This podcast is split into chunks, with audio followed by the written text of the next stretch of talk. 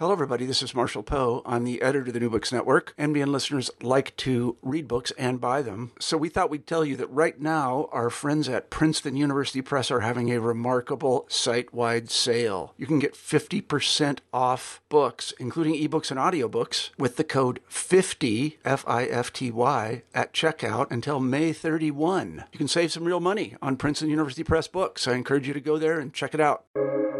Welcome to the New Books Network. Hello, I'm Nataliya Shpylova-Saeed. I'm a host of New Books in Ukrainian Studies, a podcast channel on the New Books Network.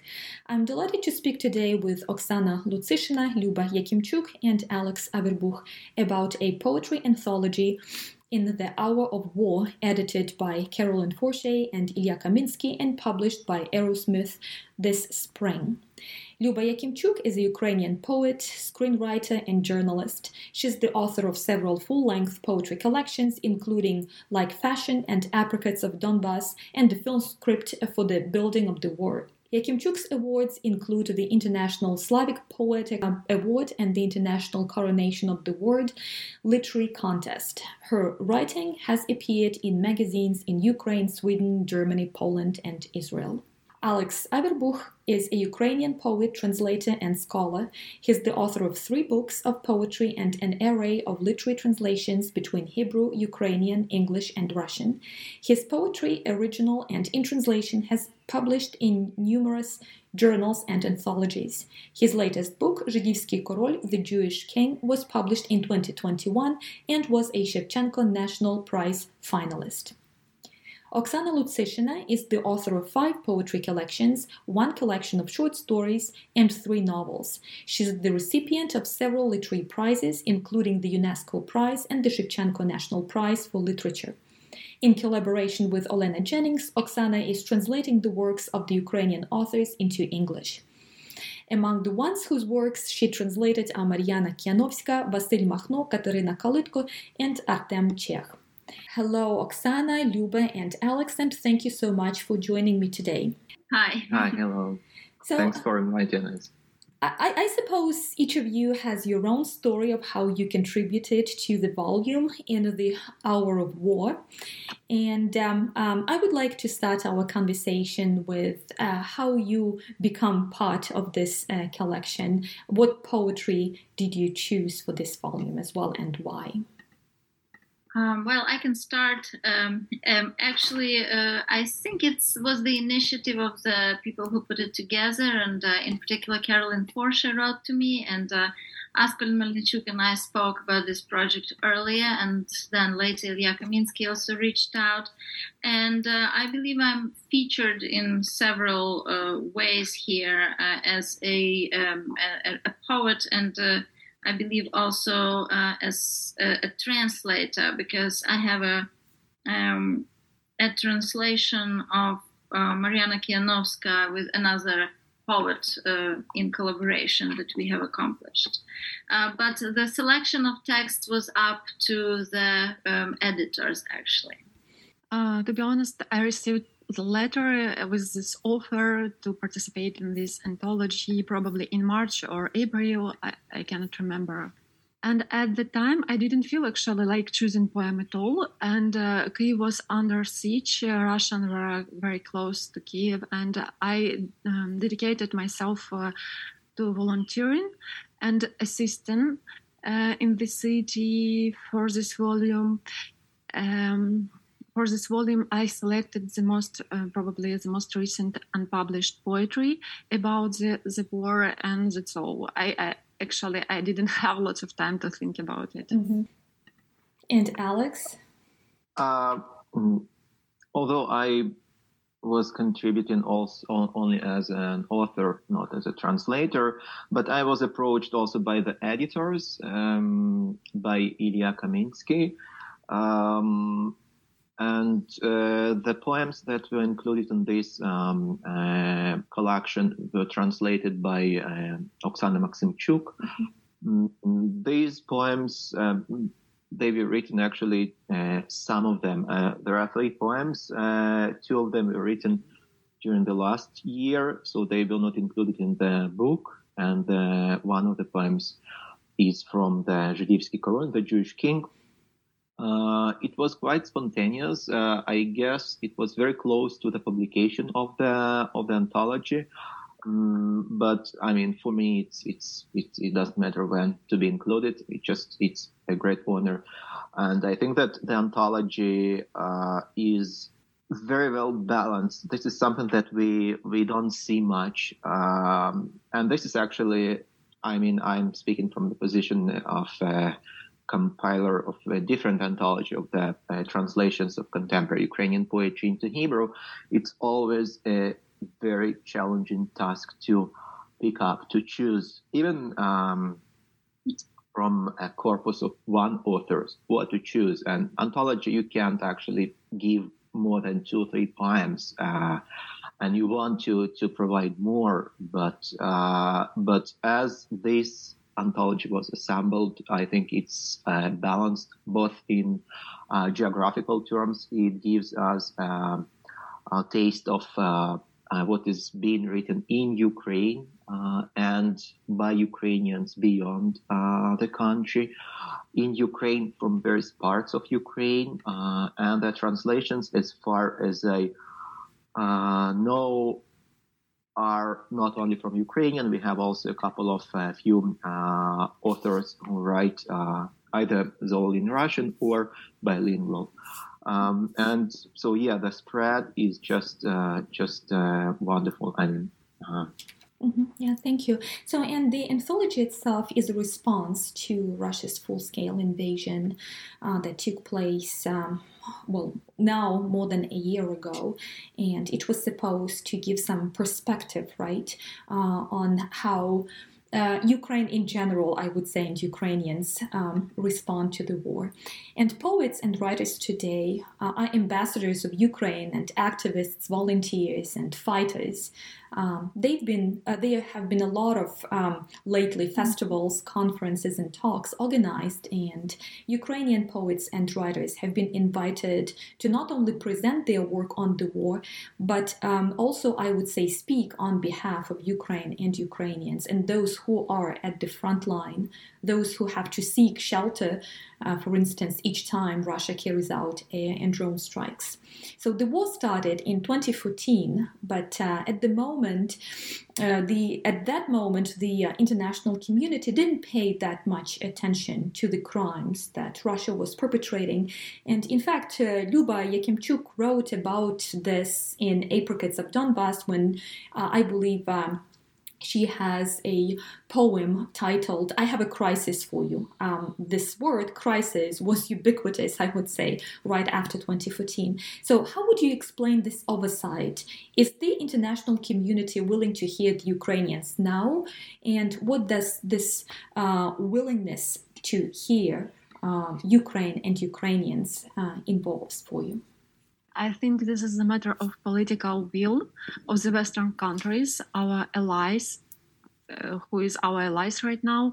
I believe that when war was started, just started in Ukraine in 1914, it was uh, perceived by by international community as a kind of localized conflict. Mm-hmm. You know, this perception this perception turned out to be a grave mistake later, and um, we already know about it. The, this um, like kind of implicit permission granted to Russia to annex Crimea, to occupy Donbass, lead to the uh, current situation. Mm uh, to the current uh, Russian and, Ukraine, and Ukrainian war.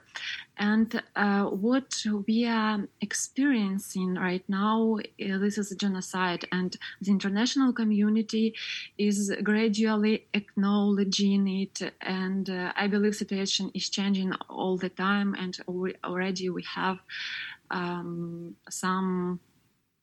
Um, I cannot say, uh, probably I cannot say achievement in this uh, context, but something like this, yes. Uh, back in uh, 2014, we had to convince the world uh, that this was not an internal uh, war, but war started by Russia. And now we have um, this additional task to proving that this is genocide, and I believe world just um, uh, perceive this uh, uh, this war the kind of like dangerous thing for whole world. And uh, this is already understandable that this can lead to um, like bigger and bigger conflict, and that's why uh, this uh, politi- uh, political view appears, uh, and um, uh, we it's it, it, it became easier for us uh, to talk about the situation in Ukraine for us as an artist, as artists? Well, I, I, believe Ukraine has paid a very steep price, and it is uh, thanks to our armed forces that we are now being heard. Um, I believe the world kind of expected Ukraine to fall in three days or so, expected Kiev to be taken, and uh, country being uh, basically um, grabbed by Russia, uh, very much like a country like Poland, for example, was divided between the Nazi Germany and the Soviet Union as their zone of influence, whatever they say. And you can still see some of American intellectuals use expressions like Ukraine is just Russia's backyard and stuff like that. So, and these the implications of such terminology are bigger than just military or even geopolitical because they're also epistemic because they influence the way we think. And it's kind of like Ukraine is this, you know, um, country kind of like Russia, but not Russia. So mm, it, it's not. It was. It was not looked at as a nation in its own right, uh, which is uh, which is very strange actually. Because if you look at the numbers, just sheer numbers in the territory, we are not really all that small. Uh, people like to call us this small language, or in the United States, it's a less commonly taught language. Yes, but so is I don't know Danish or Norwegian, you know, and nobody uh, talks about these nations in this kind of way. So uh, it's a it's a certain colonial paradigm through which the world was looking at us, and uh, um, I'm really hoping that anthologies like this, which and I absolutely agree with Alex uh, and with you, that we have lots of poets presented here, and we have quite a wonderful scope of authors um, and that the, they're important because they give us uh, a place uh, to start this conversation. I think it's just the beginning of this conversation, mm-hmm. really, because mm-hmm. we have to uh, discuss not just this war, but where it came from. Uh, when people tell me, like, tell us about the war, I actually never know how to start telling them about it because to understand this war, you have to go back in history about 300 years. Mm-hmm. Thank you, Oksana at least 300 years. right. Right. Uh, I think that, um, and we are talking about poetry, and poetry is reacting normally, usually, and we just see it from from the recent anthologies translated to many languages. Uh, this is done quite fast, quite uh, uh very rapidly, uh, and the uniqueness of poetry during the the, the, the, the war during in general uh, uh, times of horrors and disasters is um, both uh, shaping the various borders uh, linguistic national geographical even and also this possibility to react immediately. Because to write a novel it's uh, quite a big deal uh, although some of the of our authors uh, have managed to do so. But still, to write a poem, uh, it's like uh, you can write a poem um, in five minutes, and and this will be will be published and will be translated. And uh, so, what I'm what I mean by by this immediacy of uh, of reply is that poetry in our context functions as as uh, witnessing power also uh, it's um, um, a testimonial, if you want, uh, about what is being done, a very emotional one. But I think that emotions are okay, even in documents.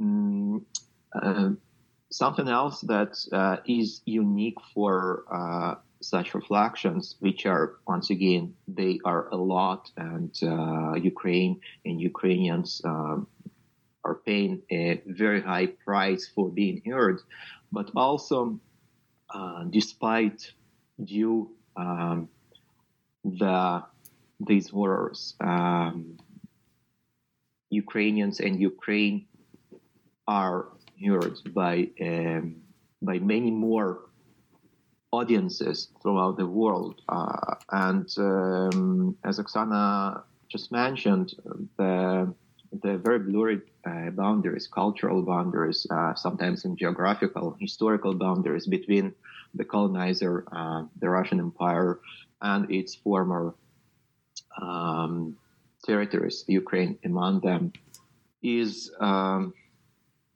redefined through literature, through culture, through uh, various projects, and through poetry as well. And we see many responses uh, in poetry, through poetry, but also through poetry, uh, we see witness uh, changing of identities. Many uh, Ukrainian authors, for example, switch from uh, Russian to Ukrainian. Uh, this is quite um, quite a phenomenon uh, because um, this is one of the reasons why the defenders, the liberators, came to Ukraine to you know to protect uh, the Russian speaking uh, population. But as we see, well, at least in the uh, case of uh, these poets who used to write, they just uh, abandoned this language for various reasons. But the very bold one, one of the boldest, is to be to cease to be associated with the aggressor, and this is something that we witness in in the in this poetry, in these anthologies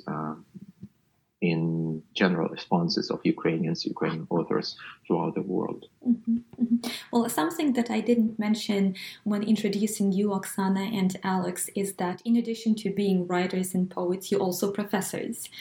And my next question will be about how we can move from having platforms to speak to having platforms to study Ukraine. Because as you pointed out in your answers, it's one thing to speak about Ukraine, right? And to start answering some questions that would involve the history of 300 years. But on the other hand, is to have some meaningful conversation, right? Um, when I don't have to answer this question any longer, how different Ukraine is from Russia or how different the Ukrainian language is from the Russian language, but to uh, probably engage in a more um, like substantial, right, discussions about Ukrainian literature or Ukrainian language or the history of the Ukrainian language or Ukrainian history. Um, but in order to do that, we have to have um, some solid, right, some solid platform for studying Ukraine outside Ukraine. So, how do we move to that stage? Well, I think we are moving, but say for uh, teaching courses in Ukrainian literature, we need more translations. And uh, we need to revisit some of the translations that were made in the 50s and in the 60s, and that's the only ones we have sometimes of some authors. Uh, we need to publish them, we need to make them accessible. I constantly receive requests from people who found something on my syllabus and then write to me say, Do you have the English text of this and this? And I only do so because at some point I collected uh, a bunch of these older editions that are now out of print and unavailable. Mm, and I think it's a big problem. And uh, that's not just a problem outside Ukraine, but sometimes within Ukraine. We only now, for example, a year ago two years ago, we finally published 14 volumes of works of Lesya Ukrainka, who is one of our classics. So I think it's a process that's uh, ongoing and that involves many people. And some of these people will be translators or translators of poetry and uh, people who compile anthologies. Uh, some of these will be uh, people who will lobby uh, and create courses on Ukraine in, on the administrative level. Uh, some of these people will be speaking to the general public via other platforms. So we basically we need different kinds of platforms. I think some of them would be the universities, but others may be other kinds of gatherings. Uh, yeah, I totally agree with Oksana regarding the um, sources, the resources that we need to uh, to accumulate uh, for uh, introducing Ukraine abroad, for teaching I uh, encountered uh, just taught a course on censorship and letter writing in the Ukrainian context. Uh, I mean, the letter writing not in the Ukrainian context, but my project dealt with it. And there are virtually no uh, no scholarship on on mm-hmm. this topic in English, and you know when you want to teach something, you need uh, the material uh, to be accessible to uh, to the students first and foremost. And these translations are, and it's crazy that we are talking about translations when when the war is just is going on there and people are are dying and killing uh, and and are being killed. But but still it's it's another front i believe. And uh, and uh, this is something that was lacking. It was it was it was it was not available uh, to such extent as it becomes now and uh, this accumulation of of materials of uh, materials accessible in the um, language uh, that is understood by by our students, by a broader audience, um, uh, is one of the pragmatic tools. Um, and I uh, I'm sorry to use this word pragmatism, practicality when we talk about poetry and literature, but still I think that poetry uh, and literature in general, in particular in translation, uh, performs this task of witnessing and of uh, uh, of um, spreading the word to those who want to hear, but sometimes they just can't because they it's not accessible. And as Oksana mentioned, uh, people inquire, "Do you have this translation, or do you have uh, something on topic X on a certain location in Ukraine?" Because we want to to teach it, but we don't have it in in in in, in English, uh, let's say. Uh, so yeah, um, just to, to wrap up, uh, yes, it's it's it's another front, and it's mm-hmm. a long-term one. It's only starting, and we have to just to push it to continue uh, contributing to it. Mm-hmm. Well, uh, do you have, oh, for instance, one book, either prose or poetry, that uh, you would recommend reading and that you think that would somehow um, help people being interested in Ukrainian literature specifically? Well, I'm asking this question because I had this say uh, very um, interesting experience when I asked students if they can name at least one Ukrainian uh, prominent figure um, in terms of culture and unfortunately they couldn't name one single person however when we talk about other cultures uh, they would name a set of very well known names, although they didn't even read those books. So, um, do you have such a book, or do you have such a maybe it's it's only one poem or even one short story? Well, a poem or short story, I think, would be uh, um, harder to recommend. But to my students, uh, we uh, I recommend this novel. Well, we read it in some of my classes that I teach. Uh, we read Tigrolova by Ivan Bahrianyi, which is uh, the tiger catches, but in the translation, it's the title is changed. It's the hunters and the hunted. Um, and uh, it's actually uh, a story that my students uh, my students pointed out to me that it's an optimistic story. It's a story of victorious Ukrainian guy. It's not a victim of history and uh, they said why didn't you guys make a movie of it? And i mm. didn't know what to say to them so i don't know why we didn't make a movie of it. Uh, well when it comes to poems uh, again uh, i think these days it's also in the making because so many wonderful ukrainian poets have been finally translated into english. And we actually hosted at the university of uh, texas at austin luba yakimchuk uh, and her reading was very well attended, and people were very eager uh, to listen to what she had to say and to her poetry. And uh, all the books sold, and then people were hunting for books. You know, it was actually very pleasant to see that uh, poetry books were in high demand. And people were stunned by her poem Decomposition, for example, that has become kind of has a great symbolic value. And it was written not with a full scale invasion, but in 2014. Uh, it's it's really tough question, and Oksana um, probably came prepared. no. um, but I do agree that, and I, I just remember uh, that a panel on, on decolonization and the latest ACES when Vitaly Chernetsky gave such a wonderful presentation about the the recent and not very recent uh, books uh, of Ukrainian literature translated into English, and um, we have we are lucky to have this series of uh, actually uh, published by a number of uh, American North, North American publishing houses um, uh, of the latest poetry and not very latest and not just uh, the last year, but uh, by the prominent Ukrainian authors who, if not this uh, bloody war, they probably would not um, would not reach such a wide audience. But once again, we're talking about the price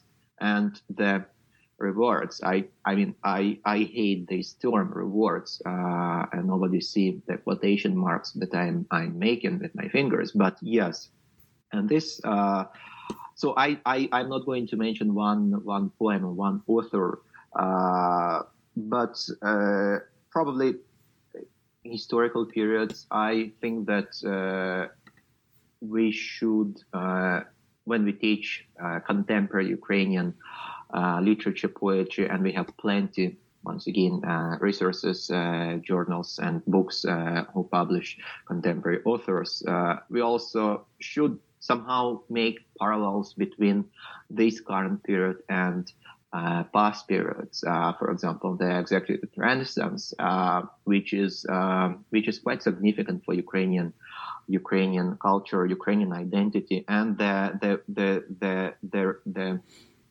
lessons of resistance that these periods, these authors teach us uh, today. Um, but also, once again, we are talking about Ukrainian literature, which is uh, which is multicultural, multi-ethnic, uh, very diverse, and they, this is just great. So maybe we also should mention um, uh, literatures written by other uh, nationalities residing in Ukraine who, uh, for example, once again, I just I have to mention the Jewish literature of Ukraine, which is uh, which was produced uh, well, not current, but uh, um, in in past uh, two centuries, which was produced. I mean, the Hebrew canon almost entirely was written in Ukraine on Ukrainian lands, and it is impacted by the the relationships with Ukrainians by their geography, by uh, topoi and whatever.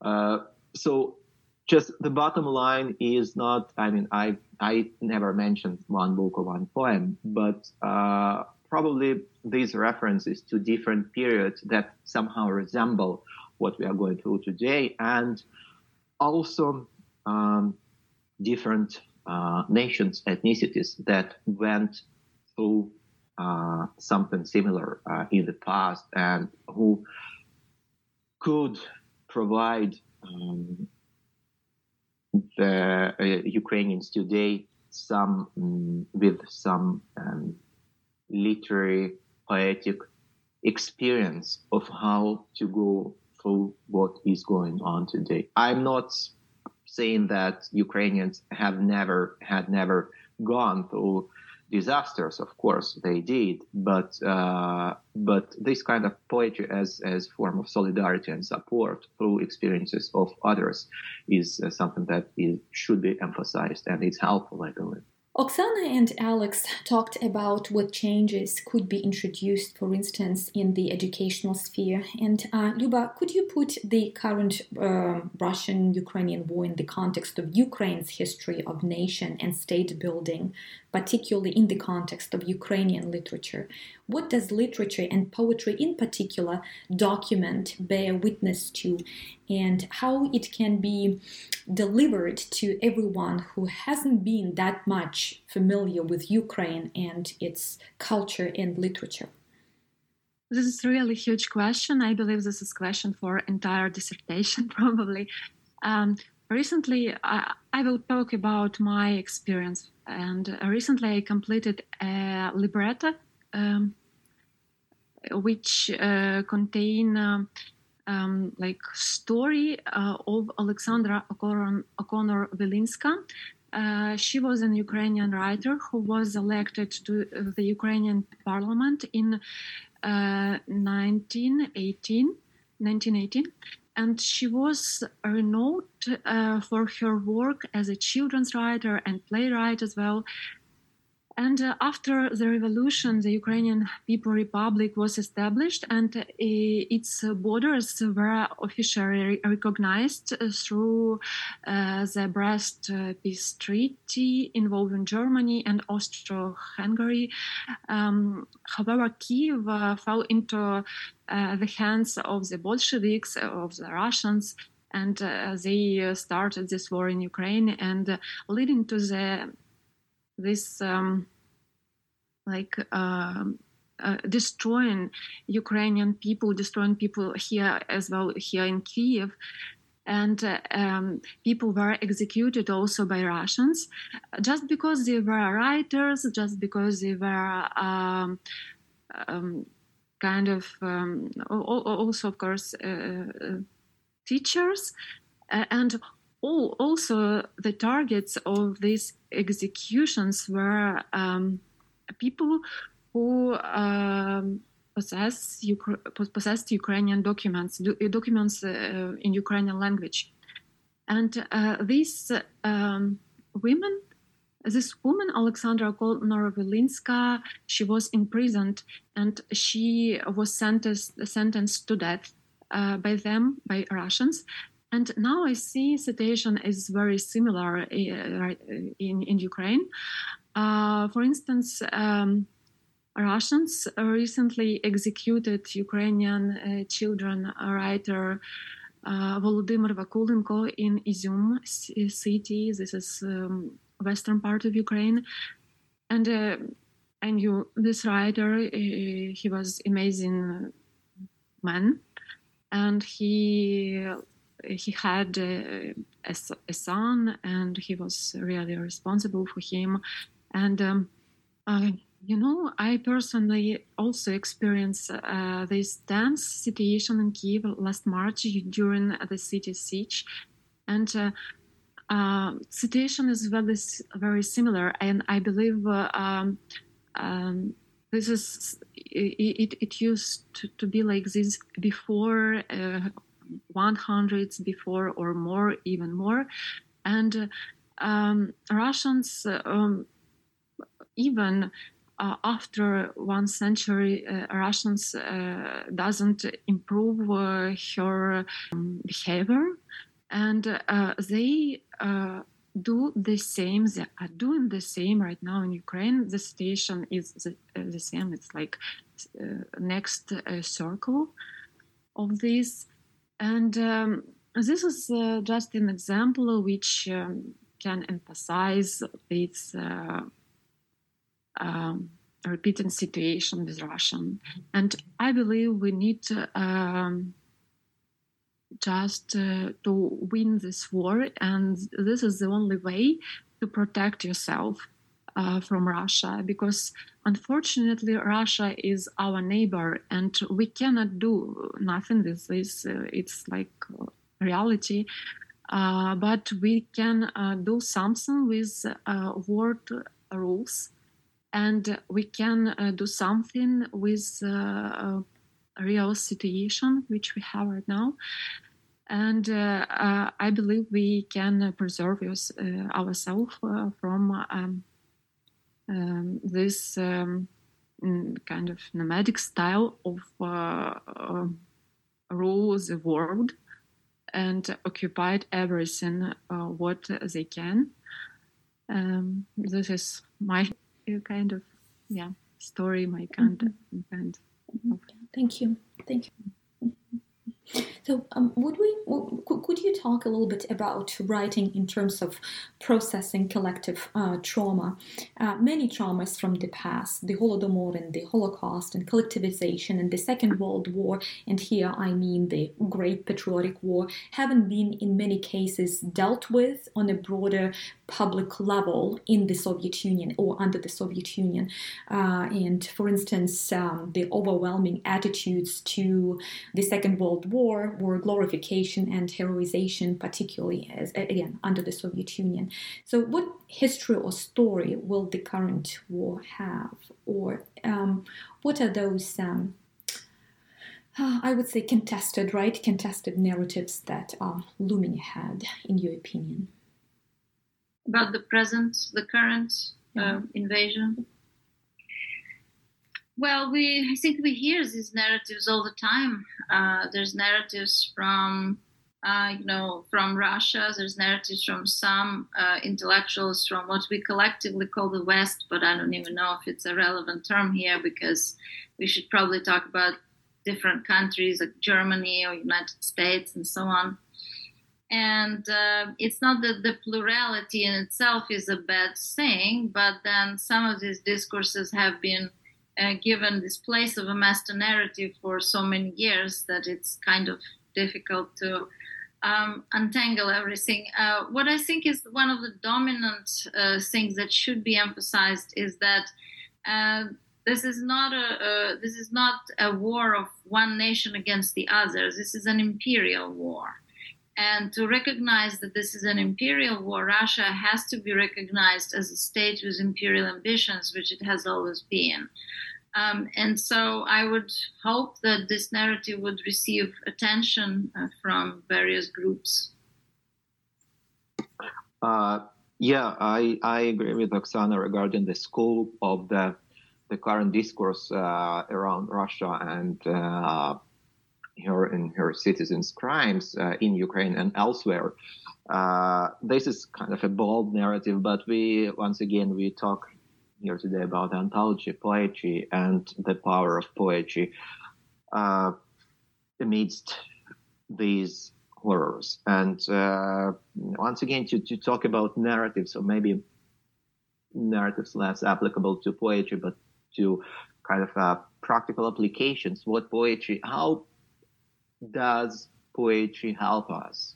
Them, uh, what what what's going on? Why uh, do we need this poetry uh, right now? And I think we do because uh, uh, getting back to its pragmatic functions, it's not only a testimonial, a very catchy testimonial. Why poetry is so is so um, in demand once again in, in quotation marks because it's it's kind of a an imprint in, in one's memory, in, in, in one's ears, because we have uh, uh, not all the poetry is rhyme, but uh, but still rhymes, rhythm. It's very memorable. You and it's catchy and it's it's it's fast and and uh, also poetry functions as uh, as as uh, prayer uh, because we want to there are a lot of layers uh, both folkloric but also in terms of genre. We want to address our something our sorrows our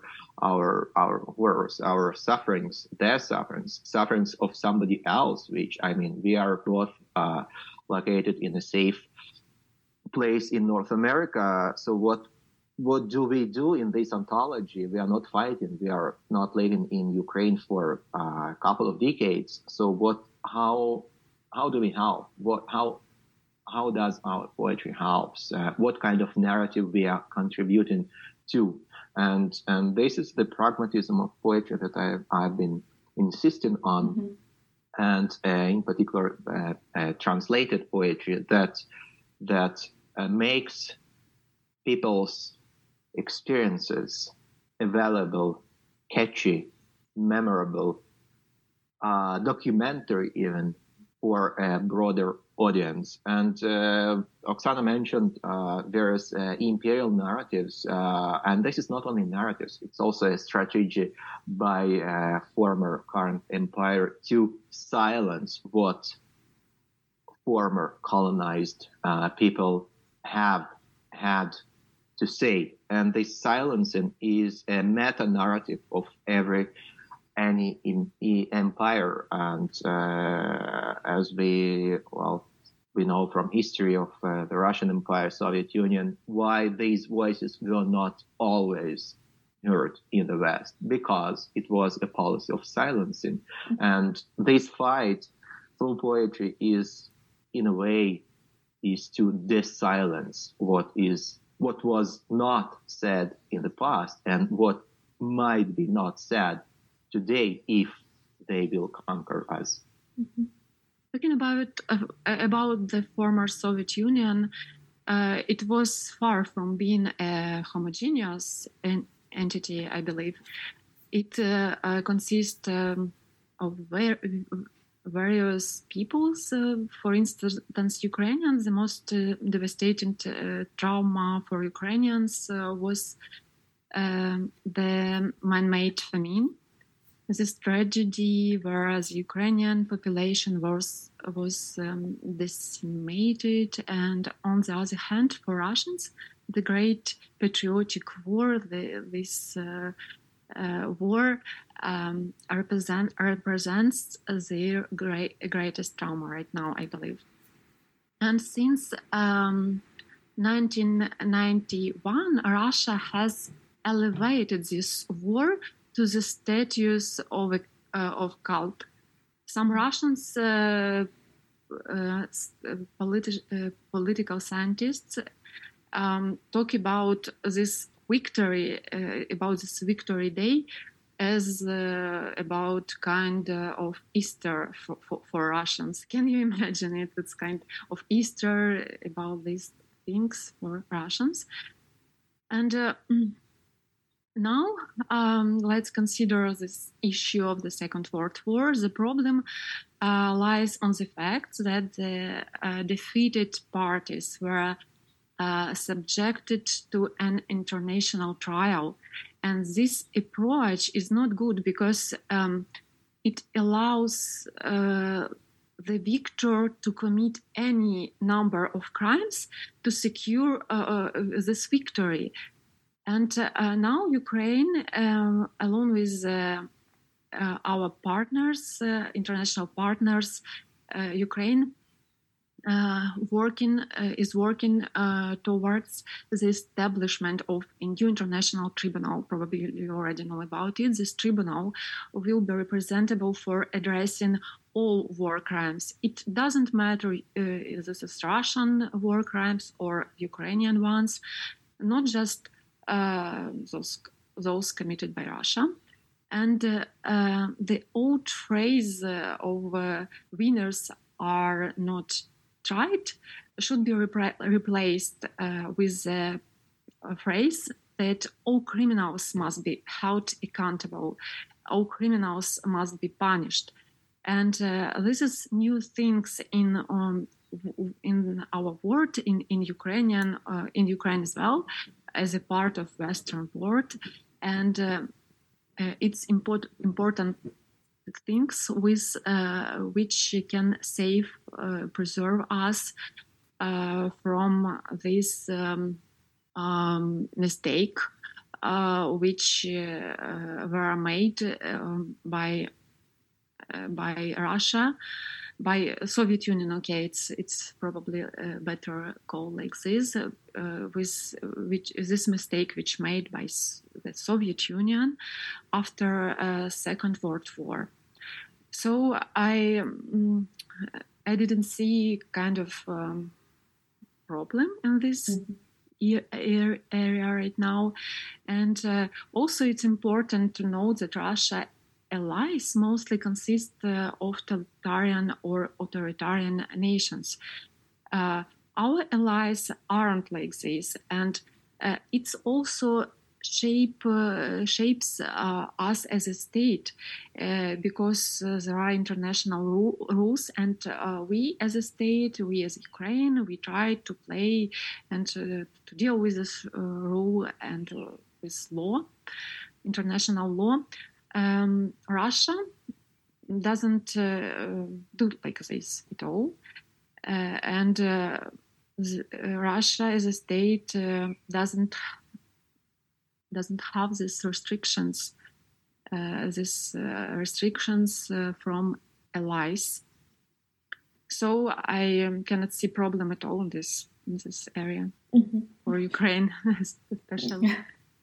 probably just for Russia. When the full scale invasion started, uh, right away I remembered uh, Luba Yakimchuk's um, a poem from Apricots of Donbass I have a crisis for you, because again, well, that was the word crisis that the international community was so obsessed with even after uh, Russia launched that uh, barbaric um, all out war on Ukraine in 2022.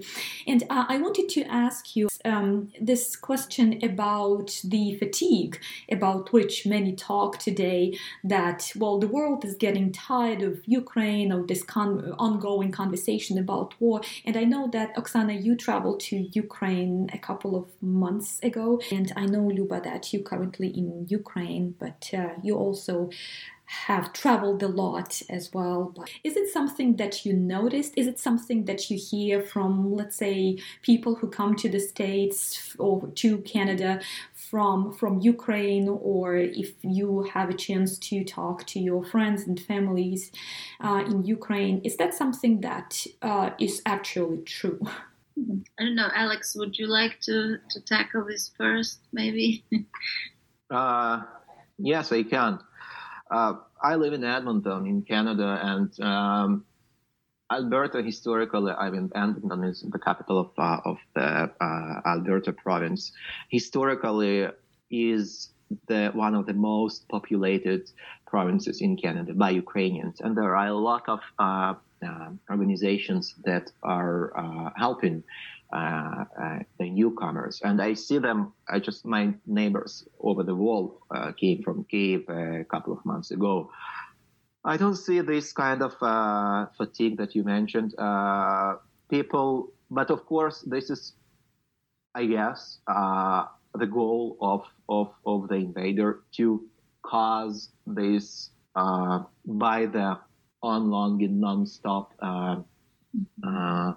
actions uh, uh, cause some sort of um, just to cause Ukraine to give up, uh, to give up of, of, of, of its entire territory or some of territories, uh, to uh, lower the morale of the soldiers and overall uh, the population. But I think that in terms of of um, its representation, um, I think it's still very in the heart of, of the discussions uh, all over I mean, academia, mass media, and uh, and so on. Uh, I just I want to mention one project that I have been working on, writings from the war, which uh, uh, my colleagues and I uh, lead since last March. we collect stories by Ukrainians who are by many ways affected by, by the war, and so we uh, deposit them in the uh, archives, uh, North American archives. And this is something that is very interesting. I mean, not interesting again. It's it's too positive uh, war term, but but people in both in academia, in mass media, are curious to know what's going on. From you know, these are first-hand um, uh, testimonials, accounts of war uh, by real people who went through, who lost everything they had, their houses, their relatives, their children, so on. So no, it's uh, and once again we think about various strategies to sort of to fuel the discussion, the discourse, not to let it uh, get down because yes, one year, two years, and it's not interesting. It's mass media. Uh, mass media is looking for something picky, but well, we don't have anything new to offer. The war is, the war is going on.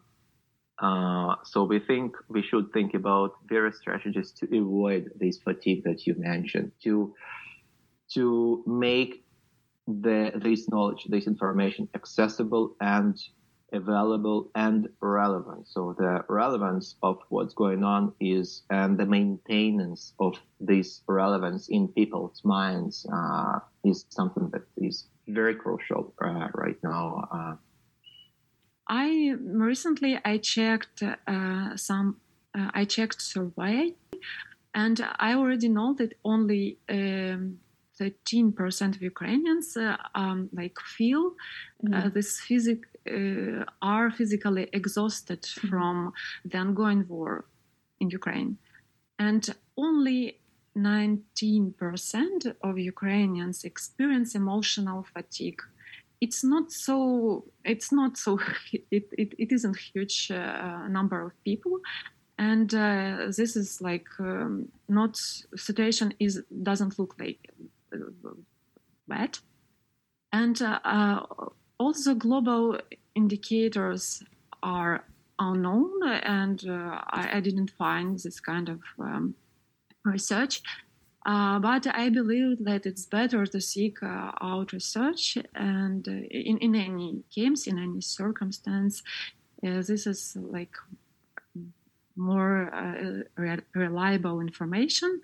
Um, but of course, Russia can manipulate uh, and can uh, use these narratives, can use this uh, uh, fatigue narratives uh, to, to, for disinformation. Uh, but science can fight these narratives, I believe.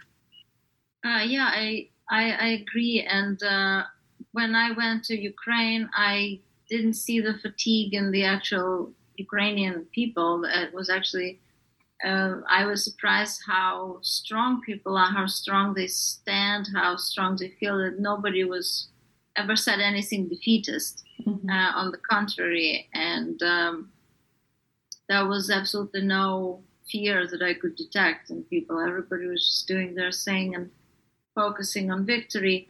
But um, I think it's more like the fatigue. Fatigue. We see fatigue in the news. It's just that, say, United States feels kind of fatigued. Well, there's other news going on, and it deviates from uh, covering the war, and it inserts other news about, you know, other things, and sometimes not even the most pressing ones, as we know, like entertainment industry news or something like that uh, I think that is definitely present, and uh, uh, that's but that's not unique to Ukraine. It's happened to the to the war in Syria. It happened to pretty much every war that that ever happened. Uh, that at some point nobody wants to hear about it anymore. Everybody just wants to have fun. Well, that's just the kind of the the way our century is, and the way that social media structure our attention. That everybody can focus for for something for about two minutes. I don't even want to say five because that's a lot of minutes. Uh, so yeah, we just Alex, we just have to keep going and keep informing. Mm-hmm. And uh, in this in this way, this anthology is tremendously important because it unites people around the idea of poetry. And actually, in the introduction here, the um, editors Carolyn Forché and Ilya Kaminsky say that um, you know, they wanted different kinds of poets, and they specifically wanted to hear about uh, this sort of ordinary life, uh, what what becomes of it in times of war. And I think that's uh, the the theme that can uh, really reach the hearts of the readers because it's people just like you who are living their regular, ordinary life. It's nothing uh, you know, heroic necessarily, or because you know people can be victims of a bombing, they were not necessarily participating in military action, and then you really feel the horror of it. Mm-hmm. Well, I'm always uh, hesitant to ask um, this question because I understand it's it's painful probably and it's very personal. Um, but um, I if, if, if I may, uh, could you share your um, thoughts on your personal writing right after uh, the 24th of um, February 2022? Um, so, just whatever you're comfortable sharing about this kind of response. Yes, if I uh, choose one sentence or even a couple of words to define what, how I write, and once again, I want to emphasize from I'm distant, uh, distant from what's going on there. I'm not experiencing, uh, um, at least physically, what what people are going through, and I can't actually imagine. But I'm writing by the power, by the right of rage and longing. I think because this is something that these two quite contradictory emotions are fueling my my my my mind, my creativity rage and longing too because this current war, uh, quite paradoxically, made me much, much more connected, associated, belong to with Ukraine, uh, and uh, it's it's not an ideal way to to reconnect to your uh, to your homeland because I lived in Ukraine till 2001, but uh, but this longing that I just mentioned is for for that life, for these places, and I'm from Luhansk region, uh, which is just unreachable right now, and I'm not sure when and if ever I will go back. I believe that I will, um, but um, but the the way, and I don't write much. Um, uh, probably since since February, I wrote five six poems, um, and most of them were written during the first months of of, of, of uh, after the February uh, twenty fourth. Uh, it's hard to write, and it's also it's hard for for a very simple reason that you I don't always feel capable and uh, and um, to to express something that I on behalf I feel that I'm I'm I'm writing I'm talking on behalf of somebody else who is actually going through uh, mm. what I am not. Uh, so this is one of the greatest challenges. Thank you, thank you, Alex. Uh, this is tough question because I'm a philologist and I can talk about it a lot. Uh, but uh, to make a long story short, I believe that I believe that when the war uh, was started in Ukraine, uh, it it was like um, kind of uh, for Ukrainian artists. Uh, it uh, make us um, not probably not stronger, but um, you know, uh, lots of people uh, like talk uh, about our trauma and so on, about our problems, but not everybody knows that after trauma can be um, post-traumatic, post-traumatic growing.